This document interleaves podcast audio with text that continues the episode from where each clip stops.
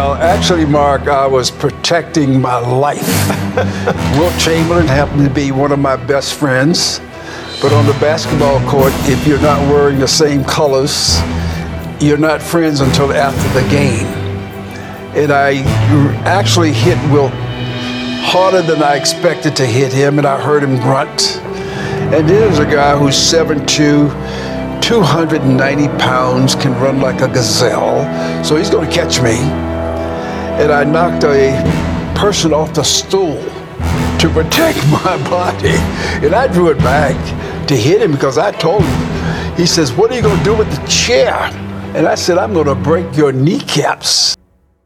Herzlich willkommen zu Hall of Game, der Podcast über die 75 oder 76 besten Spieler aller Zeiten. Heute mit Sam Jones. Sam Jones war zwölf Jahre lang in der NBA und hat in diesen zwölf Jahren zehn Championships gewonnen. Er war fünfmal All-Star, war in drei All-NBA-Teams und hatte einen Karrieredurchschnitt von 17,7 Punkten pro Spiel, 4,9 Rebounds pro Spiel und 2,5 Assists pro Spiel, das in den Playoffs dann auf 18,9 Punkte gesteigert werden konnte. Er war ein Top-10-Spieler in drei Saisons mit einem Dreijahresschnitt von 24 Punkten, 5 Rebounds und 3 Assists. Er war zweitbester Spieler bei drei Championship-Teams, drittbester Spieler bei ebenfalls drei Championship-Teams und in seinen besten fünf Jahren legt er in den Playoffs durchschnittlich 25 Punkte, drei Rebounds und fünf Assists auf. Er ist ein Hall of Famer. Die 24 ist retired bei den Boston Celtics und er war Mitglied des 25. Jubiläumsteams, des 50. Jubiläumsteams und des 75. Jubiläumsteams der NBA. Am 8. Juli 2010 begab sich LeBron James vor die Kameras des TV-Senders ESPN, um den Menschen mitzuteilen, dass er an South Beach gehen würde, um sich den Miami Heat anzuschließen. Als die Heat drei Tage später eine Welcome Party für James und seinen neuen Teamkollegen Chris Bosch veranstalteten, verkündete LeBron stolz, dass er nicht nur einen, zwei, drei, vier, fünf oder sechs Championships mit den Miami Heat holen würde. Nein, es wurden sogar mehr als sieben prognostiziert. Wie wir alle wissen, kam es anders, auch dank Dirk Nowitzkis Dallas Mavericks und den San Antonio Spurs. Was aber hat das Ganze nun mit Sam Jones zu tun, während sich einige in der Zwischenzeit gefragt haben. Nun, hätte Jones nach seinem Draft zu den Boston Celtics im Jahre 1957 eine ähnliche Willkommensparty erhalten, hätte er beim Verkünden kommender Erfolge noch weiterzählen dürfen. Er hätte jeden einzelnen seiner Finger zeigen können und wäre immer noch bei der Wahrheit geblieben. Zehn. Zehn NBA Championships. Sam Jones gewann in unglaublichen zehn seiner zwölf NBA-Saisons am Ende den Titel, die zweitmeisten der NBA-Geschichte nach seinem Teammate und Freund Bill Russell. Dennoch hört man den Namen Sam Jones nicht wirklich oft, wenn man oberflächlich über die Boston Celtics spricht, die in 13 Jahren elf NBA-Titel holten. Bill Russell, Bob Cousy, Tommy Heinzen, später auch John Havlicek sowie Red Auerbach sind die offiziellen Aushängeschilder dieser Ära. Doch anders als viele annehmen, war Jones nicht irgendein Rollenspieler oder eine Randnotiz der dominierenden Celtics. Jones war ein elementarer Bestandteil des Erfolges, nicht zuletzt, weil er über einige Jahre die Offensive tragen sollte und durch seinen Korberfolge kurz vor dem Ende wichtiger Spiele schon vor Jerry West den Spitznamen Mr. Clutch tragen durfte. Es ist selbstverständlich, dass Bill Russell über allem steht, wenn man über die Erfolge der damaligen Boston Celtics sinniert. Er war nicht nur der Leader des Teams, sondern auch einer der besten Verteidiger der NBA-Geschichte. Offensiv allerdings gab es bessere. Aus diesem Grund war Sam Jones ebenso unfassbar wichtig für das Team. Jones übernahm nicht nur einen Löwenanteil des Scorings, er nahm eben, wie bereits angerissen, die Würfe, die über Sieg oder Niederlage entschieden. Die Würfe, die den Unterschied zwischen Erfolg und Misserfolg ausmachten. Er traf sie fast alle. Aus diesem Grund ist der Meister des Bankshots mit den Jahren auch zum absoluten Lakers-Albtraum avanciert. Jerry West, jedenfalls wird seinen Namen sicherlich nicht vergessen haben, wenn er über die damaligen Celtics spricht. Ähnlich dürfte es Elgin Baylor, aber auch Will Chamberlain ergangen sein, bevor sie das Zeitliche segneten. Doch Jones war ebenfalls ein starker Perimeter-Verteidiger. Er war selbstlos und stellte sich immer in den Dienst der Mannschaft. Er vertraute seinem Coach Red Auerbach und seinen langjährigen Teamkollegen blind und stopfte gerne die Lücken, die ihm zu stopfen aufgetragen wurden. Er wollte sowieso nicht im Rampenlicht stehen. Ihm war der Glanz während der 48 Minuten auf dem Court mehr als genug. Und auch aus diesem Grund, mit einem kleinen Intermezzo als College Coach und Assistant Coach der New Orleans Jazz, ist Jones über die Jahre relativ absichtlich von der Bildfläche verschwunden und kümmert es sich liebevoll um seine Familie oder arbeitet abseits des Glamours der NBA als Vertretungslehrer im öffentlichen Schulsystem des Montgomery Countys. Am 30.12. des letzten Jahres verstarb Sam Jones im Alter von 88 Jahren. Die NBA teilte die traurige Nachricht so auf all ihren Kanälen mit und in Boston gab es eine Schweigeminute vor der Partie gegen die Phoenix Suns. Im Großen und Ganzen aber hielten sich die Tribute und offiziellen Erinnerungsvideo, die nach einem Tod eines Hall of Famers normalerweise die Runde machten, eher im Kleinen. Er hätte es sicher so gewollt. Leider. Vergessen werden, das sollte Jones aber auch niemals. Wird er auch nicht. Er hat immerhin mehr Ringe gewonnen als 28 der 30 NBA-Franchises. Ja, so, ihr hört schon, Sam Jones, eigentlich ein eher unbeschriebenes Blatt für die heutige NBA und auch wahrscheinlich für viele, die heute zuhören.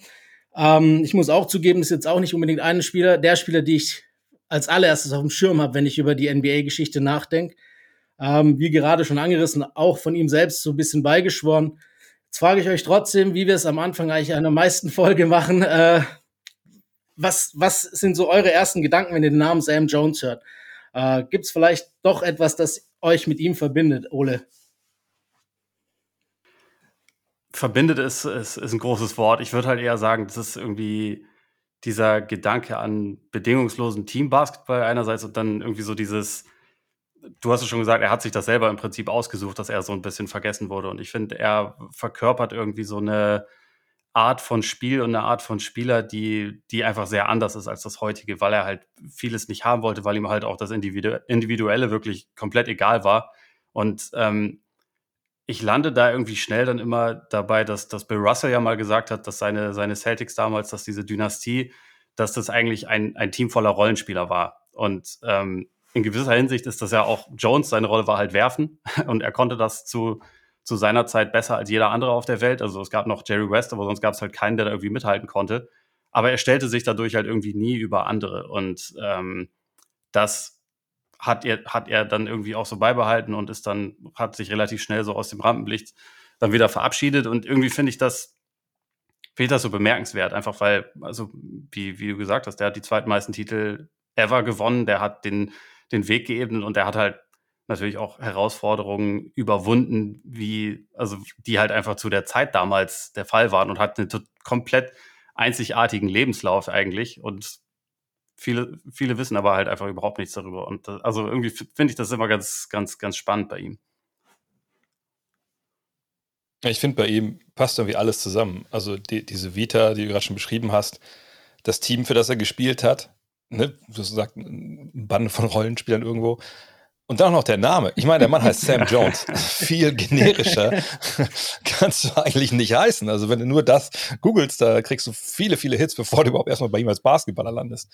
Und ich, ich bin der Älteste hier sicher, aber ich hab, verbinde auch nichts mit, mit Sam Jones aus, aus meinem persönlichen äh, Basketball-Fan ähm, sein oder meiner Arbeit. Also natürlich der Name, der kommt einem unter, wenn man über Bill Russell recherchiert oder recherchiert hat früher oder als, ne, als junger ähm, Fan angefangen hat, sich da ein bisschen mit zu beschäftigen mit der Geschichte der Liga.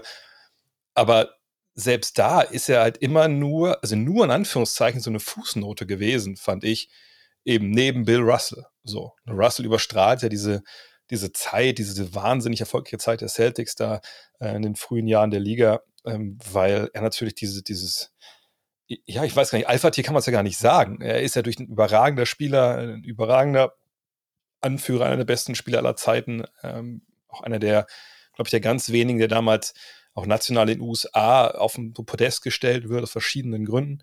Ähm, aber alle anderen daneben, also außer vielleicht jetzt Bob Cousy oder so, der zu Beginn mit dabei ist, ähm, die verblassen daneben. Ja, Havlicek und so, der am Ende dann raus übernimmt.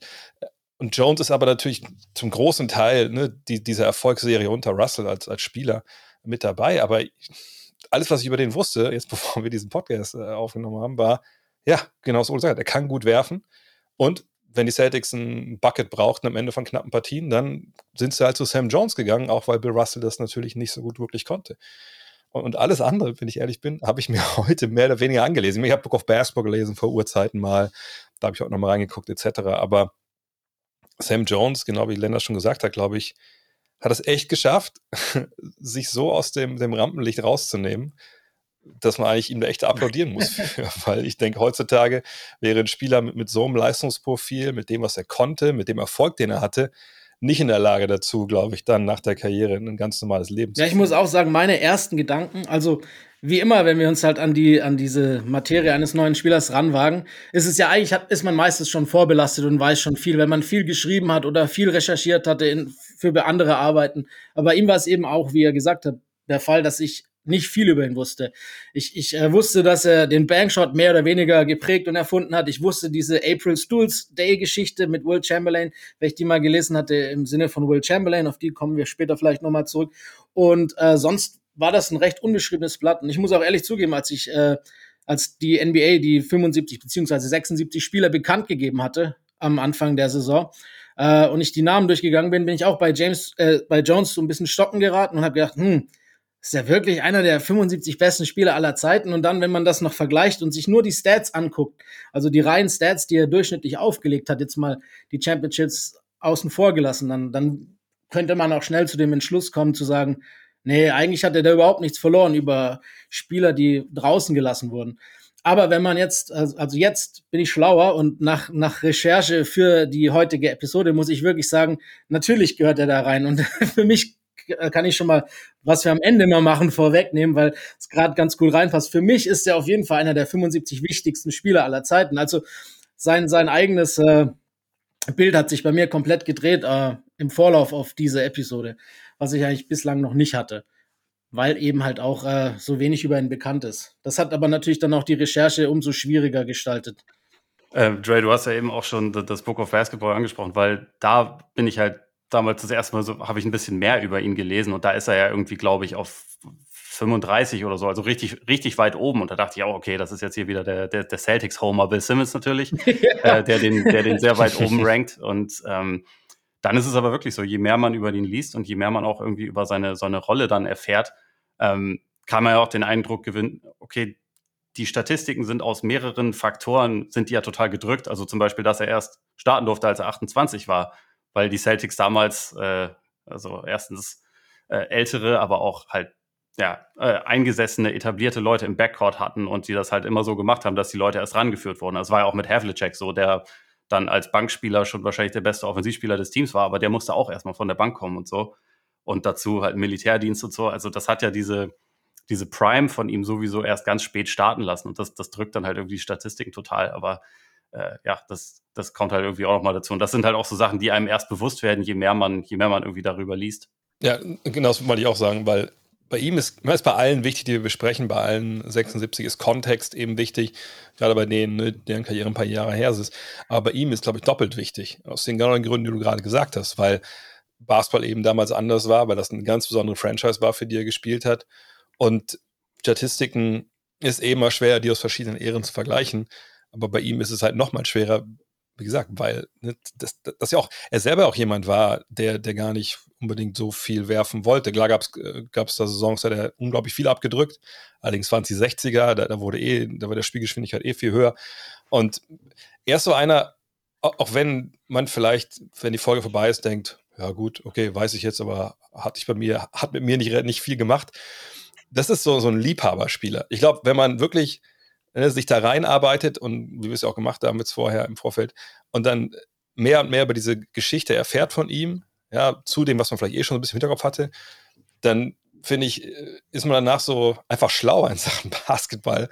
Und ich finde es eigentlich geil, dass so ein Spieler dabei ist und dann in dem Fall vielleicht nicht, nichts gegen Clay Thompson oder so, ne, aber nicht, dass jetzt Clay Thompson da reinruckst, weil, ne, den haben wir alle präsenter und für den stimmen wir jetzt, sondern ich finde ja ganz gut, dass die Wahlberechtigten, die das entschieden haben, jemand wie Sam Jones halt nicht vergessen. Ja, ich glaube, das haben sie eher nicht getan, muss man auch sagen, weil sie die 50 komplett ganz gelassen hatten. Also so ganz äh, neu entschieden wurde da meiner Meinung, glaube ich, nicht. Äh, aber zu den Stats nochmal, wie du es vorhin schon ganz am Anfang angesprochen hast, André, muss man halt auch einfach sagen, dass die Celtics so ein dermaßen, du hast ja gesagt, ein Team voller Rollenspieler waren. Die waren so dermaßen stark besetzt in den äh, 13 Jahren dass äh, Sam Jones wahrscheinlich in einem anderen Team bei einem bei anderen Möglichkeiten viel, viel höhere Stats aufgelegt hätte auch. Also das kommt auch noch dazu, ne, dass er halt seine Rolle ausgefüllt hat und auch gar nicht mehr wollte. Ich würde sagen, wir fangen aber bei ihm auch erstmal so auf seinem Weg in die NBA ein, äh, wie wir es bei vielen anderen auch gemacht haben, weil bei ihm ist das auch relativ wichtig vielleicht sogar und äh, natürlich auch wie für viele damalige Athleten auch äh, durch, also vor allem schwarze Athleten natürlich auch mit sehr vielen Steinen im Weg äh, versehen worden. Ähm, er ist in North Carolina geboren worden und sein Vater ist früh geworden, äh, gestorben leider.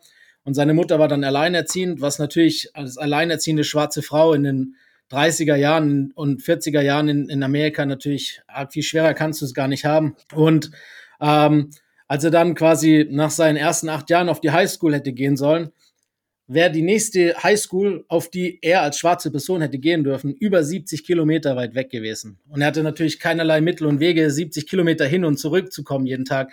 Autos waren sowieso noch knapp und, und sowas wie Busse in North Carolina und dann auch noch für Schwarze, kannst du natürlich gleich vergessen. Und so äh, ist er quasi von diesem Lawrenceburg Institute in seine Heimatstadt aufgenommen worden. Ähm, das Lawrenceburg Institute, das möchte ich kurz noch ein bisschen präsentieren, das ist im Endeffekt eine schwarze Privatschule die wurde mitgegründet von diesem George Washington Carver, diesem relativ berühmten ja, Agrarwirt und, und äh, Erfinder auch, der ähm, auch viele, viele schwarzen Bewegungen getan hat. Und ähm, die Schule war im Endeffekt da, um schwarzen Schülern die Möglichkeit zu geben, A, überhaupt erstmal einen Highschool-Abschluss zu machen und B, auch äh, das Ziel des Ganzen war eigentlich das College für alle. Ähm, ja, möglich zu machen, zumindest sie dorthin zu führen. Ähm, also ist er dort aufgenommen worden, äh, lustigerweise auch äh, die gleiche Schule, in die seine Mutter, die, in der seine Mutter die Chance hatte, dann ähm, ihre Highschool-Bildung zu genießen. Und ähm, hat dort dann dieser, der Coach vom Basketballteam, der gleichzeitig auch äh, Doctor of Education war, also quasi auch der Leiter des ganzen Instituts zu der damaligen Zeit, ist dann recht schnell für ihn zu einem Vorbild und zu einer Vaterfigur geworden. Und ähm, er hat sich dann eigentlich schon immer recht wohl dort gefühlt, in diesem Institut, im Basketballteam und noch viel mehr ähm, im, im Geisteswissenschaftlichen. Also Sam Jones war immer einer, der für den Basketball eigentlich nur die zweite Reihe und die zweite Rolle einnahm, äh, wie wir nachher wahrscheinlich auch noch in seinem Nachkarriereleben nochmal erfahren und auch schon davor. Ähm, von daher war diese Zeit in diesem Institut für ihn enorm prägend. Äh, dieses Institut hat übrigens auch enorm viele Basketballspieler später und auch Musiker und ganz viele schwarze, äh, wichtige Persönlichkeiten heraus hervorgebracht. Und war im Endeffekt für ihn so die Möglichkeit zu sagen oder überhaupt später Basketballprofi zu werden, weil sonst hätte seine Schulzeit nach der achten Klasse geendet. Und das war damals halt für extrem viele schwarze Menschen so und auch für viele schwarze Sportler. Also das ist immer ein relativ großes What if, wie viele schwarze, potenzielle, starke Basketballspiele wir eigentlich gar nie wirklich gesehen hatten, weil sie gar nicht die Möglichkeit hatten, überhaupt die Highschool zu beenden, geschweige denn ein College auch nur von innen zu sehen. Ähm, jetzt gar nicht zu lang in seiner Kindheit bleiben, aber ich finde halt immer, solche Dinge sind wichtig und äh, ich habe das jetzt einfach nur kurz mal so eingeworfen, anders als wir es sonst machen in Episoden und möchte euch dazu eigentlich auch gar nichts fragen, weil es im Endeffekt für sich steht und es ja auch Humbug wäre jetzt da nochmal eine Frage aus dem Hut zu zaubern. Von daher würde ich sagen, dass ich jetzt aber auch gleich mal äh, nach kurzem Ausschweif über, über das College mit der Tür ins Haus fall und meine erste Frage an euch dann in einer Minute stellen werde. also er wurde dann, er ist dann quasi tatsächlich auch wie viele von denen ans College gegangen, was ja auch das Ziel war von allen, ähm, an das kleinere North Carolina, unweit von den großen äh, Tar Heels entfernt.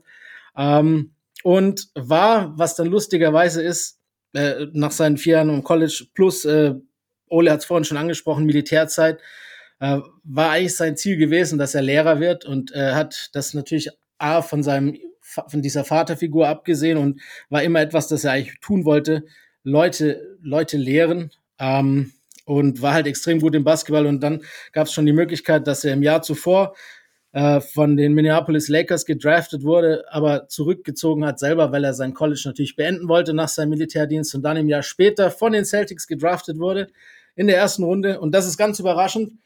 Damit möchte ich auch in, in diese ein, in die NBA-Karriere von ihm einsteigen. Ähm, College Coaches haben quasi Red Auerbach damals diesem Spieler empfohlen und haben gesagt, der ist viel besser als alles, was du bei, bei, den, bei den Tar Heels findest. Ähm, alles, was du in Chapel Hill findest, brauchst du gar nicht. Der Typ ist besser. Äh, und so hat Red Auerbach diesen Leuten vertraut und ohne Sam Jones überhaupt einmal spielen gesehen haben, zu haben, hat er ihn quasi in der ersten Runde gedraftet. Red Auerbach hat ja eigentlich diese Faustregel, er muss jeden Spieler mindestens zweimal gesehen haben in einem Spiel, bevor er jemanden draftet. Aber bei Sam Jones hat er auf die auf die Ratschläger seiner College-Kollegen vertraut. Ähm, was natürlich enorm viel Glück war, weil er wahrscheinlich der beste Spieler des Drafts war. Und jetzt falle ich aber gleich mal so mit der Tür ins Haus, weil die Geschichte, die habt ihr bestimmt auch mitbekommen mit Red Auerbach und so. Äh, und möchte aber gleich mal wissen, weil wir haben es ja vorhin schon angesprochen, Mr. Clutch, aber eine gut geölte Maschine, die Celtics zu der damaligen Zeit. Ähm, welchen Impact glaubt ihr eigentlich hatte Jones für die Celtics und die Dominanz dann gleich von Anfang an und dann später in den 60ern? Puh, ich glaube, erstmal gar nicht so sehr. Ich meine, Ola hat ja vorhin skizziert, dass ne, die Celtics ja damals ein relativ strenges Programm geführt haben, dass man sich erstmal so ein bisschen hocharbeiten musste. Man musste erstmal befördert werden intern, dafür, dass du mehr Minuten siehst. Und im ersten Jahr waren es ja auch nur knapp elf Minuten und knapp fünf Punkte, die er da gemacht hat, ähm, obwohl er ja schon, schon 24 war. Ähm, aber ähm, perspektivisch war das natürlich extrem wichtig und er hat das Team natürlich verstärkt, aber ne, im ersten Jahr sind sie auch dann nicht Meister geworden, eines von den zwei Jahren, wo sie es halt nicht geschafft haben. Ähm, von daher glaube ich, so, sofort war der, der Einfluss gar nicht so da. Ähm, aber vielleicht noch ein so Wort dazu, was das eben da mit, ähm, mit ihn gedraftet hat. Das, das ist ja echt so ein Ding, was, was damals ja nicht unbedingt gang und gäbe war, aber man hat sich halt schon natürlich viel mehr als heutzutage auf seine Kontakte, auf sein Netzwerk verlassen müssen. Ne, es gab ja natürlich keine Chance, da jetzt irgendwie zu sagen, komm, schick uns mal das Highlight-Tape von dem Kollegen. Äh, selbst in irgendwelchen VS-Tapes, das gab es ja alles noch nicht. Und das irgendwer, glaube ich, mit, mit so einer super, äh, mit so einer Filmrolle irgendwie von der Wochenschau da einmal durchs, durchs halbe Land fährt und da zu Hause den Projektor anwirft, das gab es halt auch nicht. Und es ist halt krass, dass er dann wirklich dann auch an Nummer 8 und jetzt kann man sagen, ja gut, damals äh, so viele Teams gab es ja nicht. Es gab ja nur acht Mannschaften in der Liga. Das war der letzte Pick der ersten Runde. Da kann man ja ruhig mal vielleicht ein Risiko eingehen.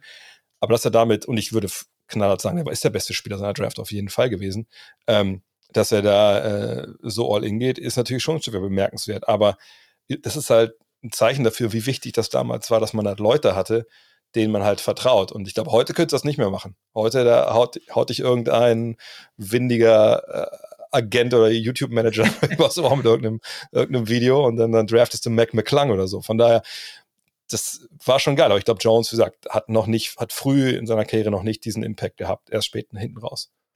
Ich habe noch einen, einen Fun Fact zu seinem Draft. Äh, er hat mehr Punkte erzielt in, in, seiner Karriere als die sieben vor ihm gepickten Spieler zusammengerechnet. Also man kann, man kann durchaus sagen, dass er der beste Spieler des Jahrgangs war. Ähm, was, was wir, äh, was, was du, glaube ich, noch nicht erwähnt hattest, also im Jahr davor war er sogar nur Pick Nummer 58 und da, wenn man zusammenrechnet, es gibt nur ja. acht Teams, dann heißt das, das war ziemlich spät.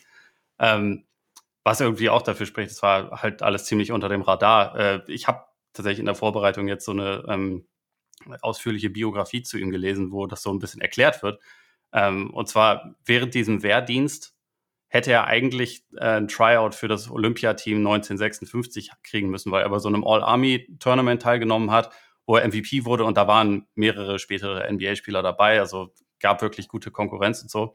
Äh, und er wurde aber nicht eingeladen, weil das äh, Olympiateam damals schon drei Schwarze hatte, wie Sam Jones selbst gesagt hat. Also Casey Jones und Bill Russell, seine beiden späteren Mitspieler waren da drin und Carl Kane. Waren da schon drin und deswegen wurde er nicht eingeladen. Und wohl nur deshalb ist er so krass unter dem Radar geflogen, dass er dann erstmal nur Pick Nummer 58 war und dann hat er halt gesagt, bleibe ich am College und dann gab es ein Jahr später nochmal diese, diese Chance. Aber ähm, ja, wie du gesagt hast, Trey, also ich meine, äh, überhaupt, wie das bei ihm gelaufen ist, das wäre natürlich überhaupt nicht mehr möglich heute. Also mittlerweile kennst du ja selbst in der, in der zweiten griechischen Liga, kannst du ja Highlight-Tapes bekommen von den Leuten und kannst dir relativ gut ein Bild machen. Äh, ich meine, selbst selbst seit der, der Janis-Draft wäre ja jetzt heute schon nicht mehr möglich, weil sich das halt alles so krass verändert und sich alles so äh, krass weiter vernetzt. Deswegen denke ich auch nicht. Aber ich bin nur über, über die Fakten gestolpert, deswegen dachte ich, die sollte man noch mal kurz, noch mal kurz erwähnen. Aber wo du das sagst, eine Sache habe ich auch gestolpert, weil ich dachte auch so, okay, war er denn vielleicht auch in der, in der Draft vorher der beste Spieler? Und da muss man sagen, nein, das war Elgin Baylor, der, der 56 äh, auch gedraftet wurde an 91. Stelle. Aber dann dachte ich mir so, warte mal, hä? Agent Baylor, der war doch gar nicht. Und dann habe ich mal nachgeguckt, der ist aber auch nicht in die NBA gegangen, sondern der ging dann erst 1958 in die NBA und dann als erster Pick. Das muss man mal überlegen. Das ist zwei Jahre vorher, wurde er halt in der 14. Runde an 91 gedraftet und dann zwei Jahre später auch von den Lakers dann äh, an, an Nummer eins. Also damals die Draft, das war noch eine ganze Ecke wilder, als das heute der Fall ja, ist. Zumal äh, ja Sam Jones auch nur in einem Division 2 College war im Endeffekt, was ja eigentlich dann ja. Äh, die, die Auswahl Auerbachs noch äh, ja, skurriler macht, wenn man ehrlich ist. Aber, aber es ist schon auch echt interessant, äh, die, diese Militär-Turniernummer habe ich gar nirgends gefunden. Äh, danke für den Einwurf, das ist super interessant. Das macht dann natürlich auch Sinn. Ähm, und diese ganze Rassenthematik, äh, die hat ja auch eigentlich seine Karriere dann durchzogen. Es ist ja ähnlich wie bei Russell. Er hat, Sam Jones hat ja auch nicht unbedingt den allerbesten Bezug zu Boston, trotz der Erfolge. Und er hat mal in einem Interview gesagt, vor zehn Jahren oder so, dass er in seinem ganzen Leben nach seiner Karriere nur zweimal auch in Boston war. äh, vielleicht auch deshalb ein Grund, warum äh, er gar nicht so geehrt wurde wie andere seiner Zeit. Also es gibt keine Statue, außer der 24, die am Rafter hängt, gibt es ja eigentlich nichts, das auf Sam Jones hin, hindeutet in Boston. Es gibt keine Straße, äh, die nach ihm benannt wurde. Es gibt keine, keine Mall, die nach ihm benannt wurde. Und es gibt erst recht keine Statue. Ähm, vielleicht hat es auch damit zu tun, dass er jetzt nicht zwangsläufig der allerbeste Freund der Stadt war durch die damalige Zeit, ähnlich wie Bill Russell. Aber ähm, was ihn auch besonders macht, ist im Endeffekt seine Bescheidenheit. Wir haben es ja vorhin schon angesprochen, er, er, wollte eigentlich gar nicht zu den Celtics kommen. Er wurde dann gedraftet, äh, überraschenderweise auch für ihn, äh, und zwar nach Boston. Und er hatte zeitgleich ein Angebot von einer Highschool bei ihm ums Eck sozusagen in North Carolina. Und er wollte eigentlich Lehrer werden. Und jetzt darf man ja nicht vergessen, die damalige Zeit äh, in der NBA war natürlich auch so, dass, dass Spieler, viele Spieler, die NBA-Profis waren, hatten noch Nebenjobs in der Offseason, weil sie sonst ihre Familien hätten nicht ernähren können. Also das Geld war natürlich bei weitem nicht das, was heute ist. Äh, und, und so hat er eigentlich wirklich lange hin und her überlegt, ob er jetzt NBA-Spieler werden soll oder Lehrer. Ähm, und hat, glaube ich, an seiner Highschool damals dann nachgefragt, ob sie ihm 500 Dollar mehr geben könnten im Monat. Oder was sogar im Jahr. Im Jahr, glaube ich sogar. Entschuldigung, ja, das waren diese die 50er. ich glaube auch im Jahr. das hört sich noch skurriler an. Äh, dass die natürlich dann ablehnten, weil so viel Geld konnte Lehrer nicht verdienen. Und nur deshalb hat er sich dann quasi für die NBA entschieden, widerwillig, weil er von sich selber gesagt hat, er wusste gar nicht, was er dort wollte. Das Team hat den Championship gewonnen gehabt und es waren so viele bessere Spieler als er, dass er eigentlich gar nicht, er hat gedacht, seine Karriere wäre vorbei, bevor sie überhaupt angefangen hat, weil er bei diesen Celtics sowieso keinerlei Chancen gehabt hätte, überhaupt auch nur ein oder zwei Minuten zu bekommen. Ja, das ist auch so ein anderes Selbstverständnis damals. Ne? Also man muss ja auch mal sehen, dass natürlich für die Amerikaner an sich, gab die jetzt, wie talentiert du halt bist, das geht ja bis heute auch noch so, wenn die Schule vorbei ist und, und Uni vorbei ist, dann ist Sport vorbei. So, dann kannst du ein bisschen ans YMCA gehen und da ein bisschen rumklickern oder auf dem Freiplatz, wenn du das möchtest. Aber organisiert in irgendwelchen Vereinen, wie wir es hier kennen, das, das, das gibt es ja ja gar nicht. Und von daher kann ich auch vollkommen nachvollziehen, dass wenn wir jetzt mal, wie gesagt, 40, 50 Jahre zurückdenken, dass da diese, diese Idee überhaupt, ach, das ist ein guter Karriereweg für mich, weil man auch vielleicht sagen muss, ja gut, wenn ich jetzt fünf, sechs Jahre Basketball spiele, habe ich keine Berufserfahrung. Was mache ich denn dann überhaupt in meinem Job? Kriege ich überhaupt noch einen Job? Also das sind ja einfach Gedanken, die heutzutage überhaupt gar nicht mehr irgendwo stattfinden, wenn es um Profisport geht. Von daher ist es einfach echt nochmal auch, auch ein guter, guter Rückblick äh, so in die Psyche, glaube ich, von, von Amerika, wenn man das sich so anschaut, was, wie, wie Jones da gedacht hat. Ja, damals hat das ja auch nicht bedeutet, dass du einen Kaderplatz bekommst oder einen garantierten Vertrag, selbst wenn du in der ersten Runde gedraftet wurdest, sondern das war halt häufig so, also wir haben es ja angesprochen, es gibt, es gab äh, sehr viele Runden. Also wenn, wenn der Elgin Baylor mit dem 91. Pick gedraftet werden konnte, dann kann man sich zusammenrechnen. Es gab relativ viele Runden. Und das heißt, es kam dann immer ein Haufen Leute, die halt irgendwie letztendlich sowas wie ein Training Camp Invite letztendlich bekommen. So kannst du das ähm, im Prinzip ein bisschen, bisschen gegenüberstellen. Ja. Während du heute als Erstrundenpick hast du ja erstmal einen garantierten Vertrag, kriegst richtig viel Geld. Und damals war das halt eher so, du hast, du hast eine Einladung zum Training Camp. Und da kannst du dann versuchen, dir einen Kaderplatz zu verdienen. Und ich glaube, bei den Celtics war das zu dem Zeitpunkt so, sie hatten tatsächlich schon elf oder zwölf Plätze fix. Und es ging dann nur um drei Plätze, wo sich dann zehn Leute letztendlich drum geprügelt haben. Und Minuten ist sowieso nochmal ein ganz anderes Thema. Und dazu halt dieses, der, der Ruf der, der Stadt Boston. Also ich glaube, damals konnte man zwar sagen, die Celtics waren sicherlich eine progressive Franchise, aber sie haben nicht in einer progressiven Stadt gewohnt äh, oder residiert, besser gesagt. Und da, so kam das da dazu. Zur Einordnung, sein Gehalt damals dann bei den Celtics 7500 Dollar im Jahr. Als Lehrer hätte er 5000 verdient. Also es ist, ist dann schon ein besserer Deal, aber er musste auch hart dafür arbeiten. Ja, er wäre aber wie gesagt auch für 2000 weniger wäre er an die Schule angetanzt, ne?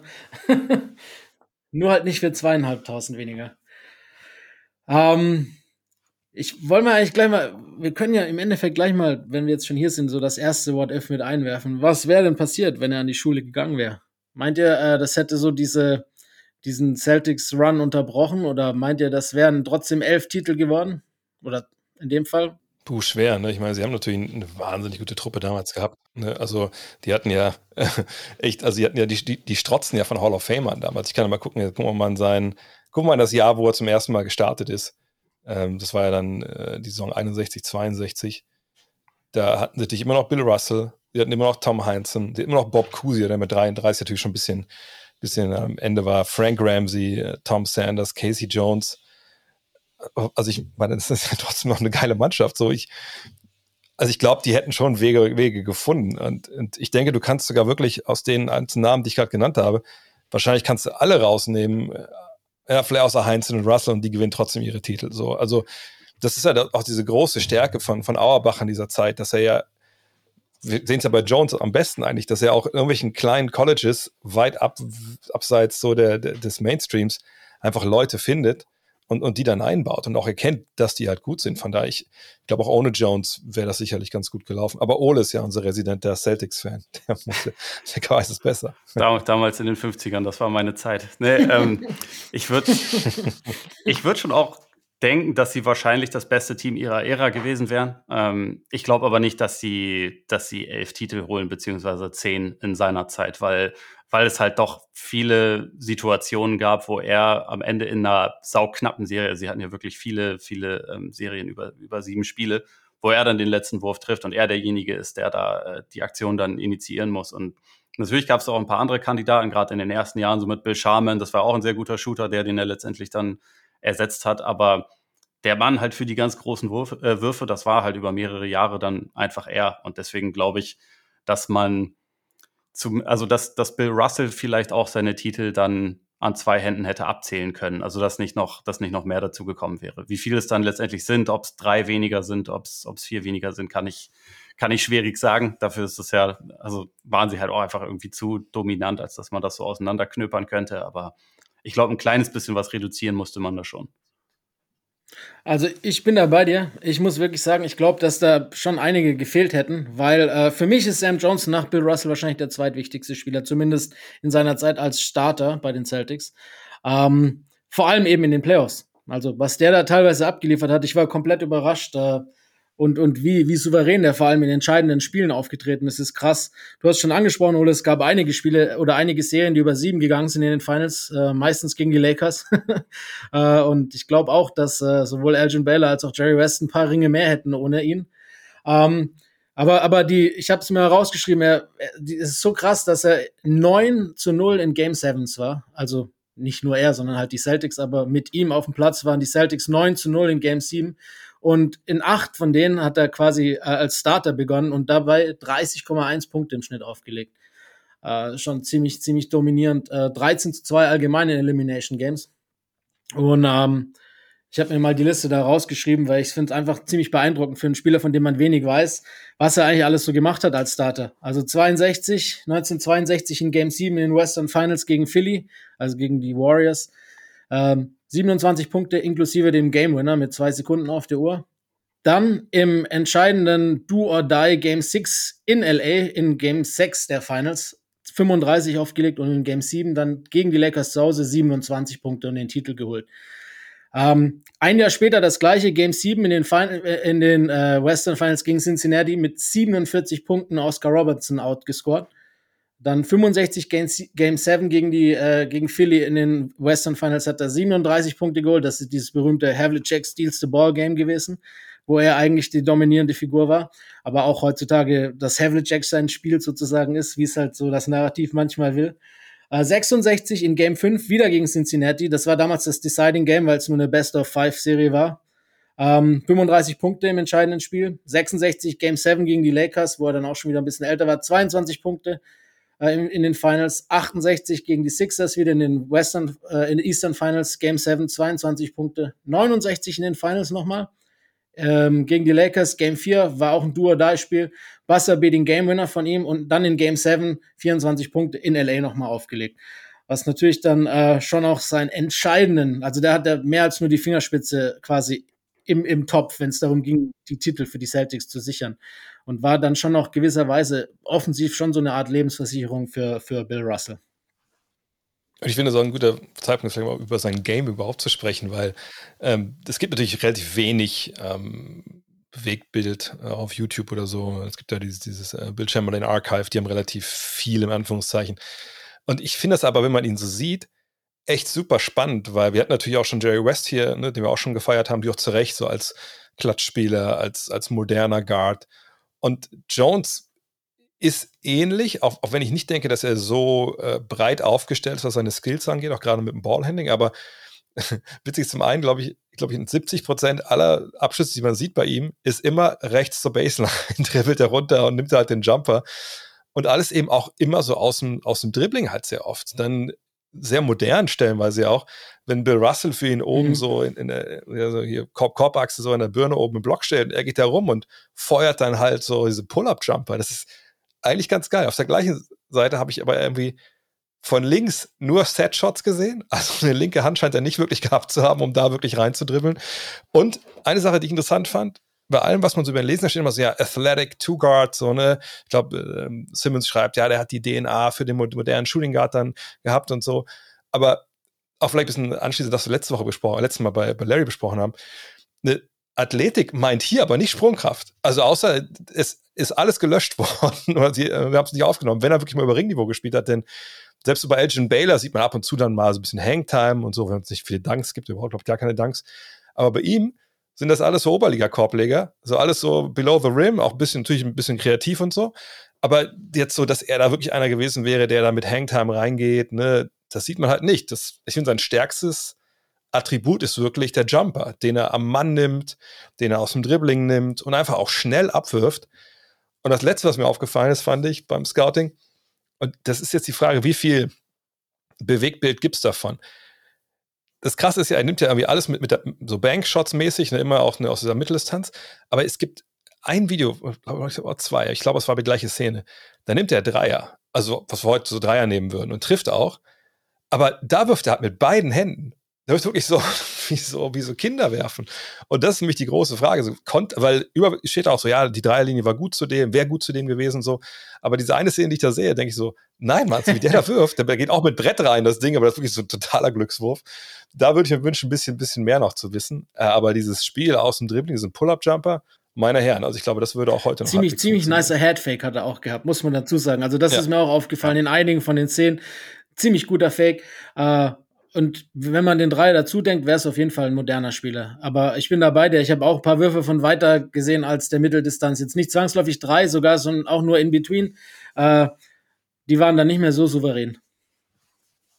Ja, auf jeden Fall. Ich glaube, das ist halt immer wichtig, die Sachen dann relativ zu seiner Ära zu sehen, weil warum, warum hätte er von weiter? Und ich meine, er war zusammen mit, mit Jerry West der, der Einzige, der dann irgendwie gute Quoten geworfen hat, als jemand, der halt die ganze Zeit nur äh, letztendlich Pull-Up-Shots genommen hat. Und da, er hatte dafür die richtige Range. Aber ich wollte nochmal wegen dem Thema Athletik, ich glaube, äh, auch da, also der einzige mit Hangtime damals war ja Elgin Baylor. Also es gab ja sonst kaum, kaum jemand, der das bei seinen Abschlüssen hatte. Und ich glaube, ähm, bei Jones ist es halt eher, also auch bei allem, was ich gesehen und was ich über ihn gelesen habe, der war sehr schnell. Also hatte einen sehr, sehr schnellen ersten Schritt für, für seine Zeit und ja. hat das dadurch halt auch immer wieder geschafft, sich so ähm, Platz für den Jumper dann irgendwie zu, zu verschaffen. Aber ich glaube, im Sinne von, von Highflyer, das war, das war er sicherlich überhaupt nicht. Ich würde echt mich, ich würde super mal interessieren. Ich wäre gerne mal ein Mäuschen gewesen, damals nach dem Training. Weißt du, heutzutage, egal welche Mannschaft du bist, egal auf welchem Level, von der Kreisliga bis zur NBA, wenn das Training vorbei ist, nutzt noch ein bisschen Zeit, ein paar Leute werfen, aber ein paar Leute machen immer irgendwie Jam-Session, versuchen ja. es zu schaffen. Und ich meine, in den 60ern, ich hätte echt mal gerne gesehen, wenn so einer wie Jones oder wie Baylor, ne, sag mal, ja, komm, kannst du das eigentlich auch, was, was der Big Dipper kann oder so, weißt du, ob die, ob die Dunks probiert haben damals im Training? Würde mich total interessieren. Ja, kann man sich ganz schwer hineinversetzen. Ja, ich kann es mir auch schwer vorstellen, dass es tatsächlich äh, so, so geschehen sein sollte. Die meistens. Ganz ehrlich, die wollten wahrscheinlich ganz schnell zum Bierchen und zur Zigarette, die haben dann nicht mehr großartig rumgeballert. Entweder das oder zum, Zweit, zum Zweitjob. Stellt euch mal vor, zur damaligen Zeit, die würden jetzt, also Leute von da, du teleportierst sie nach vorne und sie gucken sich den, den 2022er Slam Dunk Contest an. Man muss das einfach immer vergleichen mit dem, was wir gesehen haben und was die damals gesehen haben. das stimmt. Aber oh Scheiß, bei dem danken Gottes würden selbst die Jungs aus der grauen Vorzeit sagen, wenn das die Zukunft ist, dann bleibe ich lieber ah, ich, noch. Ich, weiß es nicht. Ich glaube, das nehme ich meine 7000 Dollar Gehalt.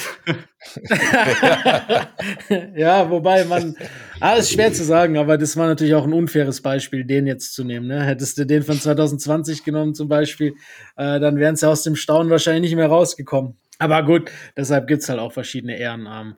Das ist ja dann auch ein bisschen hinlänglich. Äh, aber wenn wir jetzt gerade schon, schon sein Spielprofil angerissen haben ähm, und auch gesagt haben, dass er, wenn man jetzt vielleicht den Dreier rausnimmt, ähm, dass er eigentlich ein relativ moderner Shooting Guard war, Habt ihr, habt ihr jetzt, ich meine, Bill Simmons vergleicht ihn gerne mit dem Iceman in, bei, bei dem zweiten Book of Basketball dann auch wieder. Ähm, ich finde, der Vergleich passt zu mancher, in manchen Hin Hinblicken, aber in manchen Hinblicken finde ich, ist er auch ein bisschen fehlerhaft. Äh, Gibt es moderne Spiele, die, in denen ihr noch ein bisschen äh, Sam Jones seht? Mir kommt einer als erstes in Sinn, der tatsächlich auch in seinem Team eine bisschen ähnliche Rolle hat, weil er nicht der beste Spieler ist, aber der Closer, und zwar Chris Middleton. Also Natürlich mit einer anderen Art von Range, auch mit einem also moderneren Handling, das, da braucht man nicht drüber reden, das ist natürlich was anderes, aber so dieses, eigentlich die größte Waffe ist Pull-Up-Jumper und bist halt Closer in deinem Team, aber dein bester, also der, der beste Spieler des Teams bist du nicht. Da, da gibt es halt so ein paar Parallelen. Ich habe auch lange überlegt und ähm, ich, ich weiß nicht warum, also mir kam immer der Name Joe Dumas in den Sinn. Das kann aber auch sein, dass, dass es daran lag, dass ich dachte, okay, auch in dem Fall nicht der beste Spieler, aber so halbwegs klatsch, wo jetzt, dass man ja Dumars gar nicht so, so als erstes Attribut irgendwie zuschreiben würde. Aber so, wahrscheinlich kam ich drauf wegen dieser, ne, diese stille Gentleman-Art. Er geht hin, macht seinen Job. Äh, wenn er den großen Wurf nehmen muss, dann nimmt er ihn halt defensiv. Da, obwohl Dumas da wahrscheinlich einfach noch um einiges besser war, glaube ich, weil bei, bei Jones, da, kann man auch verschiedene Sachen halt lesen. Ne? Das einmal das, was Len erzählt hat, dann natürlich Sachen, ich glaube, Bill Simmons schreibt das auch, naja, die beste Defense von Jones war halt Russell. So, ne? Aber das galt wahrscheinlich für viele damals bei den Celtics. Ähm, ne, Dumas fiel mir so ein bisschen, weil es die gleiche Position ist. Ansonsten ist es für mich echt schwer, weil, wie gesagt, jetzt gerade so moderne Spieler zu vergleichen, der Dreier ist dann einfach viel zu präsent und viel zu krass in seiner Wichtigkeit heutzutage, wenn du über Shooting Guards sprichst, dass ich dann jemanden, der den vielleicht hat oder nicht, aber wir haben es ja nicht gesehen und ne, auf den Tapes, die man hat, sieht man halt diese Mitteldistanzwürfe. Da fällt mir aus der modernen mhm. Zeit ehrlich gesagt keiner wirklich ein. Es sei denn, wir sind bei irgendwelchen Non-Shootern, die, die dann mit der Mitteldistanz sich irgendwie dann noch verlustigen. Aber das dürfen die ja heute auch nicht mehr.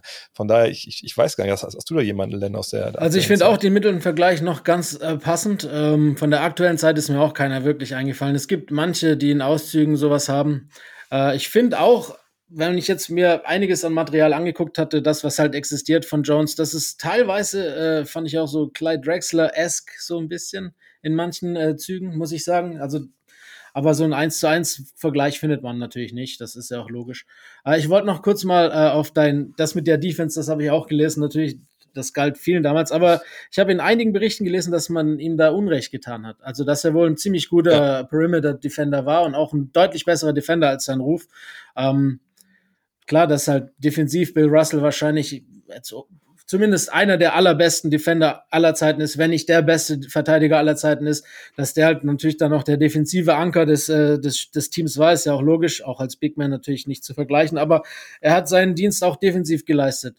Äh, was ja dann auch äh, quasi im Book of Basketball der Vergleich mit Iceman, den gewinnt er natürlich dann defensiv, weil Iceman natürlich, wie wir es in seiner Folge auch schon hatten, wahrscheinlich einer der schlechtesten Verteidiger aller Zeiten sein gewesen, gewesen sein dürfte.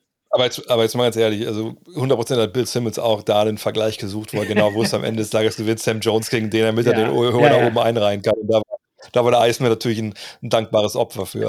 das mag schon auch sein, Alter dass das äh, seinem Narrativ gepasst hat. ja, genau, der gute Bill Simmons-Trick. Alle Celtics äh, in den Top 35. Was mir auch noch, wie gesagt, ich habe es vorhin angerissen, ähm, dass ich, äh, dass, dass mir dieser April Stools Day im, im Sinne von Will Chamberlain äh, noch im Kopf geblieben ist. Äh, habt, ist euch die Geschichte auch nochmal äh, entgegengefallen bei der Recherche jetzt zu, zu äh, Sam Jones? Weil ich finde, darüber könnten wir mal noch kurz reden, weil das eigentlich eine ganz coole Anekdote ist von einem Spieler, der eigentlich sonst eher ruhig war. Und äh, die Geschichte finde ich eigentlich super lustig. Ähm, ich weiß nicht, Ole, du, du kennst die Geschichte wahrscheinlich auch, oder? Ja, ja, also ich kann, ich hatte sie vorher irgendwie nur mal so einen Satz dazu gelesen, aber hatte sie jetzt nicht wirklich auf dem Schirm und habe dann, also in, in, der angesprochenen Biografie, die ich gelesen habe, hat die natürlich auch ein Kapitel bekommen, weil das, äh, was halt doch äh, relativ groß war. Aber ich finde so diese ganzen Hintergründe sind halt das Geilste. Deswegen, also ähm, genau erstmal sein, dass, dass Sam Jones Sohn Aubrey so ein großer Wild-Fan war, dass er, dass er seinen Vater mal angefleht hat, dass sie Wild wenigstens eine Meisterschaft mal gewinnen lassen sollen, äh, fand ich schon relativ lustig. Und dann halt, wie, wie, wie sich das Ganze auf, auf dem Court ereignet hat, sowieso. Und äh, zudem, dass äh, Wild und er auch sehr gute Freunde waren. Also Bill Russell und, und Sam Jones waren sowas wie beste Freunde. Aber er und Will Chamberlain waren auch sehr, sehr gute Freunde. Das ist natürlich anders als heutzutage, wo die Stars jetzt nicht mehr alle miteinander befreundet sind. Aber das Lustige ist, es war Spiel 5 von den Eastern Finals 1962 eben am 1. April, wie der Amerikaner sagt, bei uns halt April verarsche, wie auch immer, April Fool's Day und aus diesem wurde dann April Stools Day, weil, ähm, wie Sam Jones selber sagt, er sein Leben beschützen musste vor Will Chamberlain, einen seiner besten Freunde, äh, das natürlich während dem Spiel nicht gegolten hatte. Ähm, er hat ihm quasi im, im Spiel einen viel zu harten Ellenbogen verpasst, Wild in Soda Plexus, dass selbst Chamberlain zu Boden gegangen ist und, und gestöhnt hat und nach Sauerstoff, nach, nach Luft geschnappt hat, was ja eigentlich ein Bild ist, das man bei, bei Wild vor allem in seiner Prime nicht wirklich oft gesehen hat. Ähm, und der ist dann auch gleich Jones hinterhergelaufen und, und Jones hat äh, sich kurz so versteckt hinter dem Fotografen und hat den dann vom Stuhl geschuckt und den Stuhl genommen, wie so ein Wrestling, so ein, so ein kleiner Stuhl wie bei, wie, bei der WWE und wollte ihn dann quasi zur Selbstverteidigung, äh, zur Selbstverteidigung nutzen, um, äh, um Jones halt, äh, um, um sich zu schützen vor Will.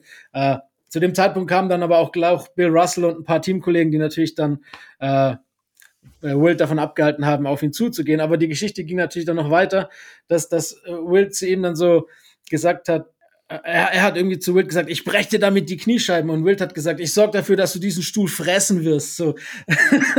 und und äh, die Celtics haben das Spiel dann gewonnen, gehen dann 3 zu 2 äh, nach Philadelphia am nächsten Tag. Da war dann quasi Back-to-Back, obwohl es in zwei verschiedenen Städten gespielt wurde. Damals echt noch ein harter Schedule auch. Und er, zu Beginn vom Spiel sagt dann Will zu Jones, hör zu, du wirst heute noch nicht einmal in die Paint gehen. Sonst gibt's aber sowas von auf die Schnauze. Und ähm, Jones, das erste Mal, als er den Ball bekommen hat, was macht er? Geht zum Layup in die Paint. Und äh, er hat gar nichts versucht, den Ball zu blocken, sondern einfach nur auf ihn draufgegangen.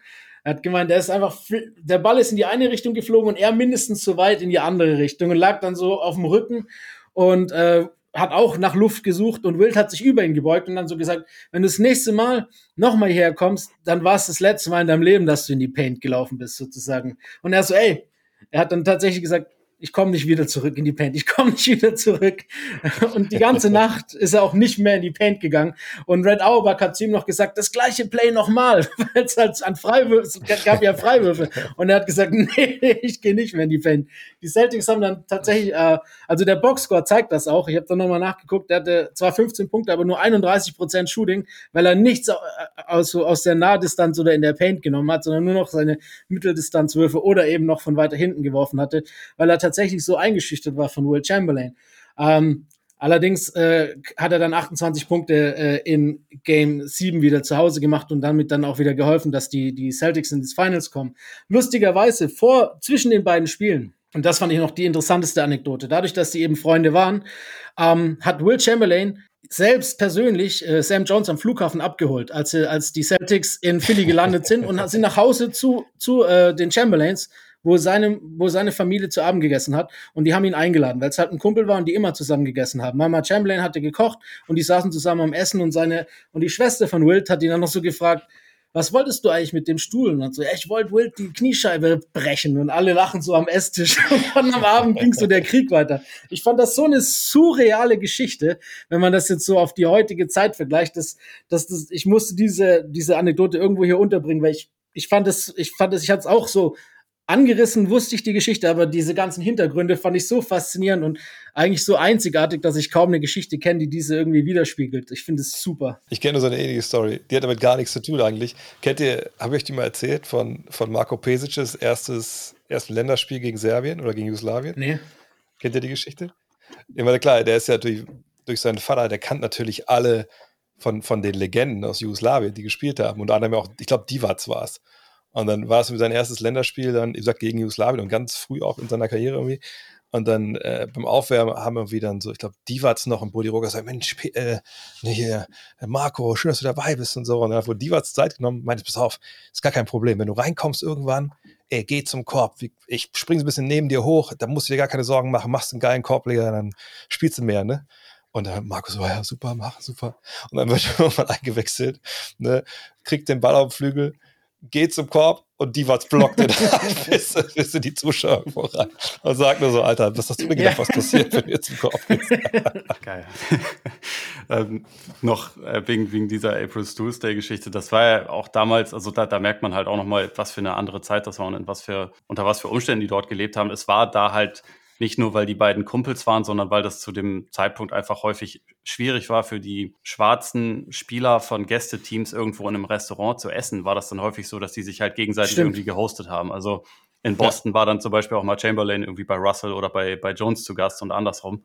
Und äh, an solchen Sachen, das, das, sind halt dann irgendwie nur so Begleitnotizen irgendwie, woran man aber halt einfach nochmal checkt, okay, die haben wirklich in einer komplett anderen Welt noch gelebt als wir. Und also es ist zwar lange her, aber so lange her ist es halt irgendwie auch noch nicht. Ja, er wollte sogar von einem Spiel mal abreißen. Das war dann, glaube ich, Ende der 60er, ähm, als sie in dem Hotel, in dem sie übernachteten, nicht zu essen durften. Also sie durften zwar in dem Hotel übernachten, aber nicht in dem Speisesaal. Und äh, da war Sam Jones kurz davor zu sagen, ich fliege zurück nach Hause, weil das, das, das tue ich mir nicht an. Und In fact, we they checked us into the hotel, which we could live. But we did not know we could not eat in the dining room of the hotel. In that evening, before the game, Satch Sanders and I went down to the restaurant to eat our pregame meal. And for some reason, I don't know why, they let us sit down.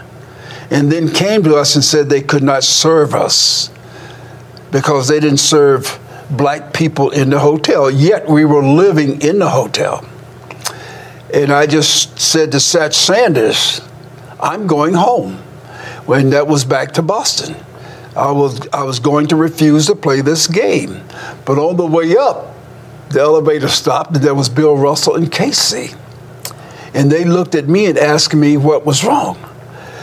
And I said to them, I'm going home. And Russell says, You can't do that uh, we got to talk to Red because I told him about our situation. And I says, I don't need to talk to anyone. I'm not playing tonight. And as we went into Red's room, he knew something was wrong.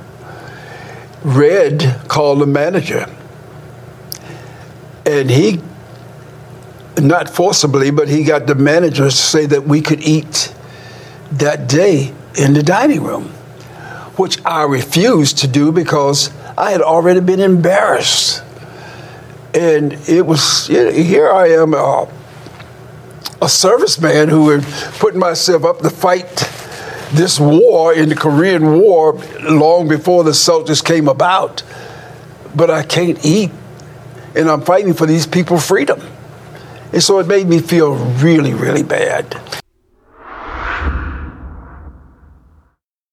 Aber das ist schon auch echt krass, wenn man überlegt, dass das im Endeffekt, ja, es ist halt eine Generation her, aber wie krass die Unterschiede zu der heutigen Zeit sind, ist schon manchmal echt faszinierend, wie viele Steine denen äh, da in den Weg gelegt wurden. So da, muss man sich nur mal vorstellen, in die heutige Zeit projiziert, dass Kevin Durant zu LeBron James übernachten geht, weil, weil er nicht äh, in der Stadt Essen findet, sozusagen. Das ist so skurril heutzutage, zum Glück.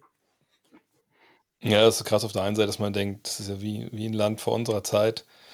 Und dann, naja, dann, dann hört man wieder Sachen aus der heutigen Zeit und denkt so, Alter, wie kann das sein, dass wir das noch nicht überwunden haben? Also es ist, äh, ich finde, so ein zweischneidiges Schwert, weil man auf der einen Seite, wie gesagt, denkt, oh, das kann ja nicht sein. Dann sagt man, dann hört man Sachen von heute und denkt, naja, aber es ist immer noch eine Menge zu tun. So. Von daher ist es besser geworden, aber es ist sicherlich noch nicht optimal. Das stimmt. Mich hat eine Sache richtig krass schlucken lassen, die wollte ich einfach mal vorlesen ohne Kommentar. Aber äh, als er zum ersten Mal ein bisschen mehr Spielzeit bekommen hat, so in, in seinem Rookie-Jahr, wurde in der Bostoner Zeitung Lowell Sun standen diese Sätze. Ähm, It's infrequent when two dusky demons wear the colors of the hub hoopsters during a game. Russell's one of them and needs no introduction. In cause you're not acquainted with the other sepia sensation, he's Sam Jones, the rookie on the club. Und so, so stellen die da halt quasi einen, einen neuen Spieler vor, den die Leute noch nicht so kennen, um das einfach mal zu, äh, einzuordnen. Es steht da nichts über seinen, seinen Skill oder was er kann oder wo er herkommt. Nein, es ist die Sepia Sensation. Also als ich das gelesen habe, dachte ich, okay, ja, das, krass. Ir irgendwie ist es einfach krass. Ja, das könnte in Boston auch heute noch stehen, ne? naja. Aber ist schon hart, ja. also wirklich, das ist wirklich echt krass. Ähm, ja, und äh, bei, bei Jones, also klar, in der Zeit ist es extrem krass, aber das, das, das gibt dann schon auch wieder, ah, ich finde das furchtbar. Deshalb kann man auch so verstehen, dass so voll viele äh, Spieler, die eigentlich das Potenzial gehabt hätten, in die NBA zu kommen, sich quasi dagegen entschieden, um andere auf anderen Wege irgendwie ihr Brötchen zu verdienen und glücklich zu werden. Was ja eben bei, bei Jones auch fast passiert wäre, ne? Ähm, wie wir es anfänglich gehabt haben. Und, und wenn wir jetzt schon bei, bei Jones und seinem Lehrerdasein sind, ist es halt eben umso lustiger, dass er mit ganz kurzen äh, Intermetzen als College Coach und als Assistant Coach bei den Jazz, dass er ja tatsächlich dann ins normale Leben zurückgegangen ist, als zehnfacher NBA-Champion, der ja sich wahrscheinlich in jeder zweiten NBA-Show auch später oder in jeder Talkshow in Boston sich dumm und dämlich hätte verdienen können, in Anführungszeichen in, zur damaligen Zeit, dass er tatsächlich dann einfach Vertretungslehrer geworden ist für einen Großteil äh, seines restlichen oder seines normalen Lebens wieder. Ne? Also es ist auch eigentlich unheard of, dass das äh, jemand anders so ähnlich gemacht hat. Aber der Typ wollte, hat sich halt einfach als Lehrer berufen gefühlt. Das ist schon echt, echt krass, wenn man sich das überlegt. Legacy-mäßig Sam Jones, ähm, wir haben es vorhin schon angerissen, so ein paar Vergleiche gezogen. Äh, wie seht ihr so seine Legacy heute? Wir haben es ja schon angesprochen, dadurch, dass er es nicht wollte und dann Lehrer geworden ist, ist er natürlich auch von der Bildfläche verschwunden und keiner hat wirklich so viel von ihm auf dem Schirm und ich glaube auch, dass viele NBA-Spieler heutzutage, wenn sie den Namen Sam Jones jetzt bei dieser 75er-Ehrung gesehen und gelesen haben, wahrscheinlich auch eher Fragezeichen in den Augen hatten als äh, tatsächliches Wissen. Ähm, was glaubt ihr dennoch, äh, was, was seine Spielweise, jetzt nicht nur sein Bankshot, sondern einfach seine Art zu spielen äh, als Legacy, so als der erste True Shooting Guard, äh, was so seine Legacy für die heutige Zeit noch ist? Ist die vorhanden? Oder ist die mittlerweile auch einfach so zu so einem Einheitsbrei verschwommen?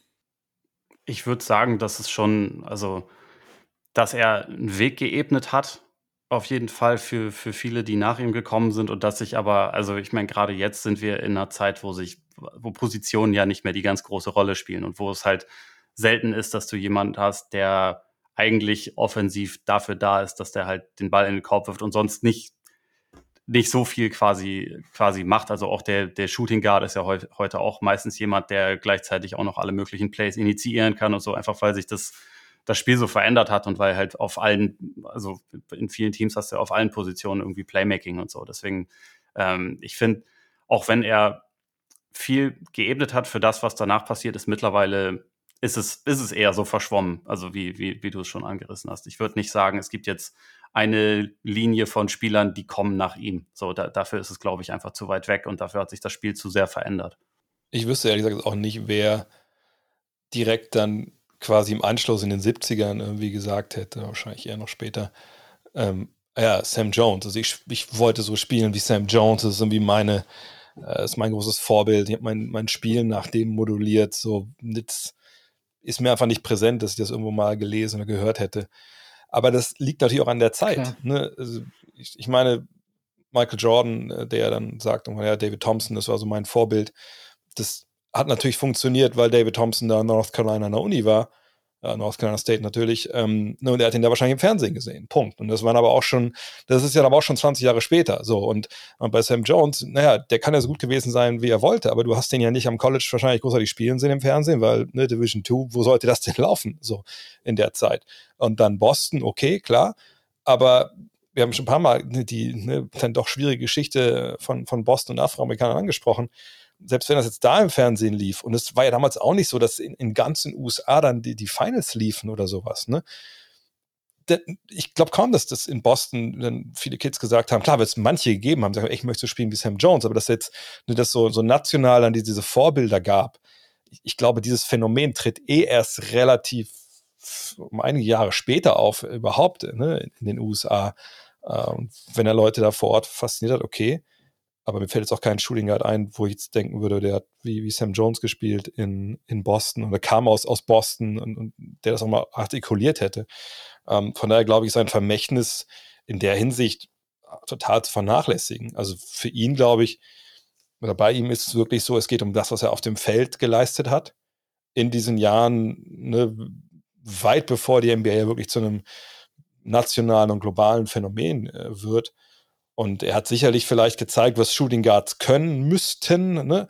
Aber ich glaube, das ist so eine Evolution, die dann eh in die Richtung ging. Und die hat er jetzt nicht maßgeblich beeinflusst, weil er so ein Riesenvorbild war. Ähm, und deshalb, ja, wahrscheinlich wie auch von ihm gewollt. Er ist hingekommen, hat seinen Job gemacht, hat seine, ja, zum damaligen Zeitpunkt recht äh, raren Skills gewinnbringend eingebracht und dann ist er wieder gegangen. Und sicherlich hat das keinen bleibenden Einfluss hinterlassen. Aber das ist auch okay, weil er einfach so mega erfolgreich war und wie gesagt, für den, für den war das auch genau der richtige Weg, den er da gegangen da Kann, da kann ich jetzt noch kurz eine Geschichte loswerden, die ich eigentlich noch äh, zu Sonstiges ganz am Schluss reinwerfen wollte, wenn es jetzt gerade passt, äh, wenn du von Hinterlassenschaften sprichst.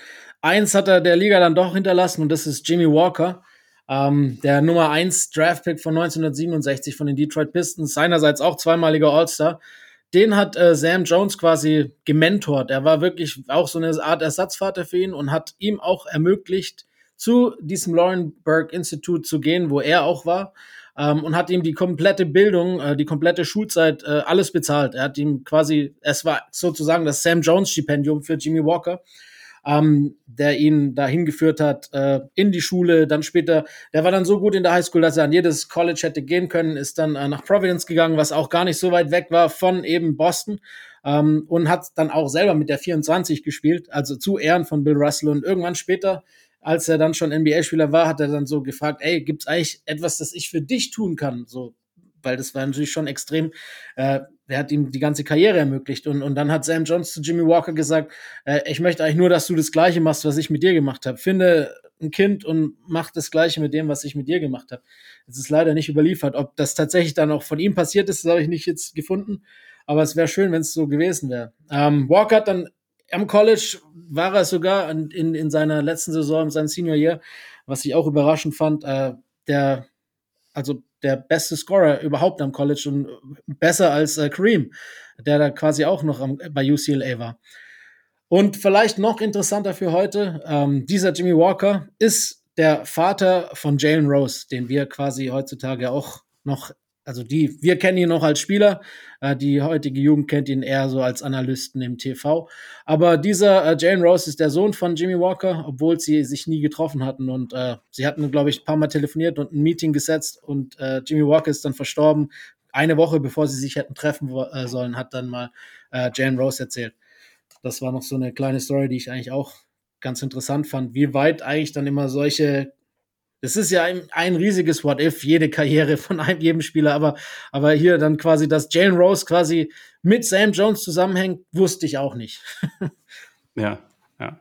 Ich finde, ähm, was wir zu seiner Legacy noch sagen sollten, einerseits, er und Jerry West waren die ersten beiden großen Clutch-Player der Liga. Das ist ja etwas, was durchaus auch heute noch äh, Relevanz hat, so was man, finde ich, erwähnen sollte. Und abgesehen davon, sind es halt genau solche Sachen abseits des Feldes, weil bei allem, was man über ihn jemals hören oder lesen kann, klingt immer wieder durch, was für ein, was für ein guter Typ das eigentlich war. Also wie viel der versucht hat, irgendwie auch sich, sich abseits des Feldes zu engagieren, sei es als, als dann als Lehrer und auch wie er, er stand ja häufig neben Russell und die haben diverse Sachen, haben sie ja boykottiert, weil sie halt benachteiligt wurden als Schwarze. Die haben Hindernisse überwunden, überall. Die haben, wenn sie irgendwo in den Südstaaten auf Touren waren, in irgendwelchen Scheunen schlafen müssen und haben dann äh, für sich entschieden, nee, das, das machen wir nicht. Also das, das, das, das geht so nicht. Und äh, ich finde, das gehört einfach zu der Geschichte von, von diesen Celtics und auf jeden Fall auch zu der Geschichte von, von Sam Jones absolut dazu, dass das halt jemand war, der irgendwie, ja, einfach durch diese, also diese, diese Zeit irgendwie bewältigt hat. Und das, das für sich ist ja auch schon irgendwie eine Art von, von Legacy. Ja, zumal, wie wir es schon angesprochen haben, sie auch nicht wirklich, du hast den Artikel aus der Zeitung vorgelesen, selbst in ihrem, in ihrer Heimatstadt, nicht wirklich als, als diese Stars verehrt wurden, die sie eigentlich verdient gehabt hätten. oder wie sie es verdient gehabt hätten. Äh, sie waren, sie haben den Weg geebnet für viele Stars und auch was dann so danach kommt, dass Leute wie Will Chamberlain, die dann vielleicht so die ersten waren, die tatsächlich dann auch als Schwarze eine große Fanbase ansprachen, auch für eben gerade diese Spieler und dann natürlich alles, was danach kam, haben sie schon auch den Weg geebnet. Da bin ich bei dir, das gehört auf jeden Fall angesprochen. Ähm, ich habe es äh, am Anfang ja schon vorverraten, dass ich mittlerweile finde, dass äh, Sam Jones definitiv seinen Platz in diesen 75 verdient hat. Jetzt äh, würde ich ganz gern dazu noch eure Meinung hören. Äh, Dre, wie siehst du das? Glaubst du, ja? Glaubst du eher, es ist schon cool, dass er drin ist, aber muss nicht? Wie, wie stehst du dazu? Ich glaube schon, dass er da an der Grenze sich bewegt. Ich, ich denke, er sollte dazugehören, weil mit zweiten meisten Titel aller Zeiten und jetzt nicht als Bankwärmer, sondern als einer, du hast ja von die Liste vorgelesen, der in den entscheidenden Spielen einfach da war und, und mehr als nur da, also der einfach übernommen hat und, und, und Russell hat das ja auch in seiner Autobiografie auch beschrieben, ne, dass er meinte, ne, also, man, wenn immer ich wir wussten, wir brauchen jetzt einen wichtigen Korb, ne, wo andere Leute dabei schreibt irgendwie, also andere, selbst die besten Spieler der Liga, wenn es darum geht, jetzt entscheidenden Wurf zu nehmen, in einem Huddle am Ende, die gucken sich dann auf die eigenen Füße und machen sich die, binden sich die Schuhe zu oder fangen an zu husten. Und da war immer er da, der gesagt hat, hey, gib mir ruhig den Ball, Red, ne, Red Auerbach, ich, ich mache das schon. Das ist, finde ich, eine Menge wert. Ähm, gerade in dieser Zeit, wir sagen immer so despektierlich, da waren nur acht Teams in der Liga. Das heißt aber auch, dass diese acht Teams natürlich die besten Spieler hatten, die es damals gab und dass, dass die Dichte eigentlich natürlich relativ hoch war. Ne? Ähm, klar, heute ist die ganze Welt am Basketball spielen und man hat sicherlich auch mehr Länder, wo ähm, so gute Basketball produziert werden, nicht nur die USA. Äh, aber ne, das, das war damals ja auch nicht selbstverständlich, dass die, die, die Celtics jedes Jahr gewinnen. Ne? Das, sonst hätten die auch nicht so viele Spiel Siebens gehabt. Und wenn dann der Typ, der dann neben dem überragenden Verteidiger, Glue Guy, Superstar dieser Zeit, eben in Russell, wenn man ihn jetzt da ne, in Sachen Winning halt sieht, wenn der Typ, der dann diese Spiele gewonnen hat, am Schluss oft, dann auch abgeliefert hat und nicht irgendwie nur so ab und zu mal einen wichtigen Wurf getroffen hat, dann finde ich, gehört er auch da rein.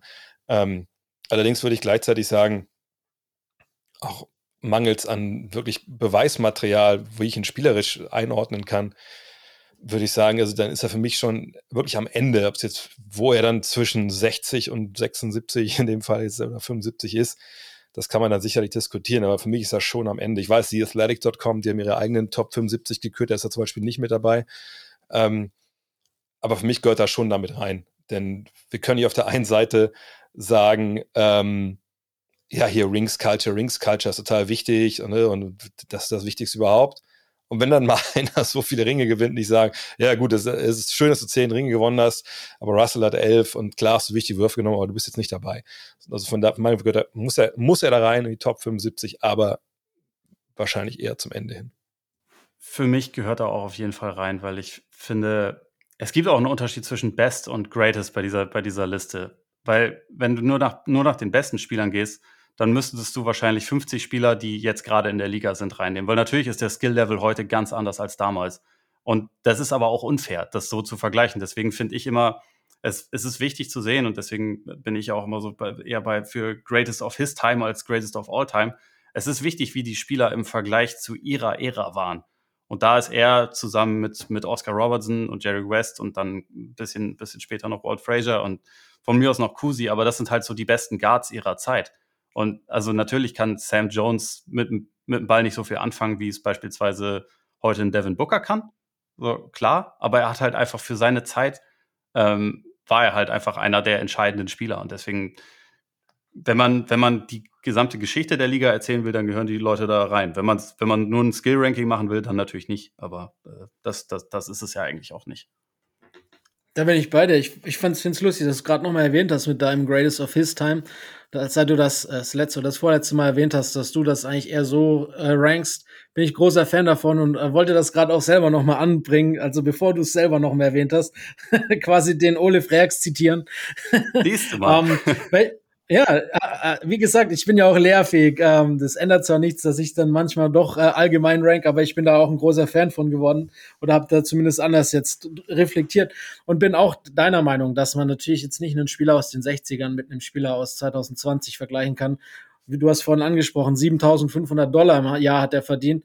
Ähm, quasi wie bei einem normalen Job und heutzutage hast du so viele Möglichkeiten zur Entwicklung, zur Regeneration, zur Ernährung, zu allem drum und dran, dass natürlich klar ist, dass auch mit, mit Videostudien und allem drum und dran, dass natürlich heutzutage die Spieler ganz andere Voraussetzungen haben als die Spieler damals, die, wie wir es am Anfang gesagt haben, teilweise in der Offseason im Job nachgehen mussten, weil sie sonst nicht ihre Familie hätten ernähren können. Also deshalb finde ich das auch gut, dass man da einen Unterschied macht zwischen Greatest und Best Players und zu den Greatest Players gehört auf alle Zeit, äh, auf jeden Fall. Und wenn wir von den Best Players of All Time sprechen, dann da wären so viele Legenden nicht dabei, dass, dass man die, die Liste gleich äh, über, über Board werfen könnte. Eine Sache müssen wir auch anbringen, weil ich habe die auch jetzt hier in der Bildunterschrift äh, im, im Gut Next Magazine gebracht. Man darf nie vergessen, die haben mit Chucks gespielt. auf, auf harten Parkett in Chucks. So, ne? Und wenn du da über, über sechs, sieben, acht, zehn Jahre Vollgas gibst und, und das gut machst, dann gehörst du, allein deswegen gehörst du wahrscheinlich schon in die Top 75 Eine kleine Anekdote hätte ich noch, die fand ich ganz nett, die habe ich in einem Interview gehört von Sam Jones. Ähm, als, als dann äh, nicht mehr Red Auerbach Coach war, sondern Bill Russell Player Coach war bei den letzten Titeln, bei den letzten beiden. Ähm, und das fand ich ein ganz cooles Zitat. Äh, Gerade so dieses eine Play, das zu seinem Game Winner über die Lakers in den Finals geführt hatte damals, ähm, war ein Play aus Michigan und äh, hat nämlich Bill Russell, das hat er erzählt, am Anfang der Saison von jedem Spieler des Teams das beste Play aus ihrer College-Zeit quasi einstudieren lassen und hat das dann nach den Colleges benannt und äh, hat gemeint, warum soll was auf dem, was in der NCAA funktioniert, nicht auch in der NBA funktionieren. Und äh, das war dann quasi der Michigan-Spielzug und er war zwar nie in Michigan, aber durfte quasi den Michigan-Spielzug vollenden, wie so oft in seiner Karriere. Und äh, ja, das hat ihn dann den Titel eingebracht. Ja, schon, schon geil, wie fortgeschritten das damals alles war. Achso, ja, ja. Ich habe aus, aus der Biografie noch drei Fun Facts, äh, die ich noch kurz, Gerne. kurz anbringen kann. Eins passt auch zu dem Thema Russell als Spielertrainer, weil, weil Jones hat gesagt, er hätte seine Karriere eigentlich drei Jahre früher sogar beenden wollen und hat aber weitergemacht, weil, ähm, weil Russell halt dann Trainer wurde und er ihm helfen wollte. Äh, ein Zitat dazu: I knew that as a coach, Russ needed someone to beat on. I could take it and help out a friend in the process. Nochmal Beweisstück A, Sam Jones, überragender Teamkollege, guter Dude. Und dann ähm, noch Folgendes. Äh, er ist früher regelmäßig auch nochmal ein, ein Ding der Zeit, regelmäßig mit Russell in dessen Auto zu Spielen gefahren, also auch zu, zu Auswärtsspielen. Und Russell hat ähm, 5 Dollar extra bekommen wegen Carpool-Pauschale sozusagen für die damalige Zeit war das, war das ziemlich nice. Deswegen ist dann Bill Russell mit seiner, der hatte ja ein gutes Gehalt äh, für, für die Zeit, ist, äh, ist dann halt mit einer netten Karre durch die Gegend gefahren und hat Sam Jones und andere Leute zu den Spielen gefahren. Also auch irgendwie ziemlich cool. Und das hat mich äh, tatsächlich einigermaßen schockiert, aber er hat abgesehen von seiner Tätigkeit als, als Nike, äh, als, als, ähm, als Lehrer, hat er auch dann eine Zeit lang noch so als Markenbotschafter für Nike tatsächlich gearbeitet und so bei mehreren Camps war er irgendwie involviert. Und er war im Raum, als Michael Jordan bei Nike seinen ersten Sneaker-Deal unterschrieben hat. Das, äh, oh. Hm. Von daher, ah, ja, okay. seine, seine Finger sind überall. Und, oder nicht, aber in dem Fall ist er dabei gewesen. Der Schattenmann, ey, ja, war überall Das wusste dabei. ich auch nicht, das ist interessant. Ja, ja aber ich glaube, das ist sowieso eine Person, die, wenn man sich ein bisschen mit ihr beschäftigt, mehr überrascht, als man äh, vorhin, im Vorhinein gedacht hätte. Es gibt doch viele Geschichten zu ihm.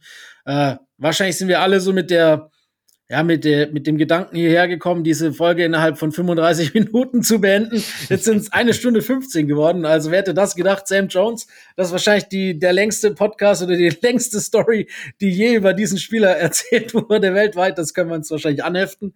Ähm, aber ich würde sagen, es hat sich auch gelohnt. Also ich bin mittlerweile ein großer Sam Jones-Fan geworden und äh, damit würde ich sagen, es war ein schönes, schönes Schlusswort mit Michael Jackson, äh, Jackson, mit Michael Jordan-Bezug hören wir dann also auch auf.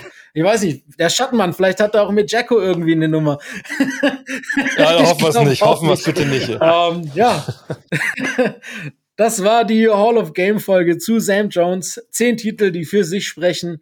Äh, wir sind André Vogt, Ole Freaks und Len Werle und wir hören uns bald schon wieder mit einem neuen Spieler der besten aller Zeiten. Your coach calls your number. You know he depends on you. And it seemed like in all the big games that we needed, I knew I was going to get the ball. Because even my players thought I should have the ball. Any of us could have taken that shot. But I just knew my number was going to be called because that is what I enjoyed. Not being called Mr. Clutch I just believed that my teammates were going to get me free. For 12 years, we used the same play. We never changed them, and nobody could stop them. And that's the way I felt. Call my number. I'm going to get free. I'm going to make the shot.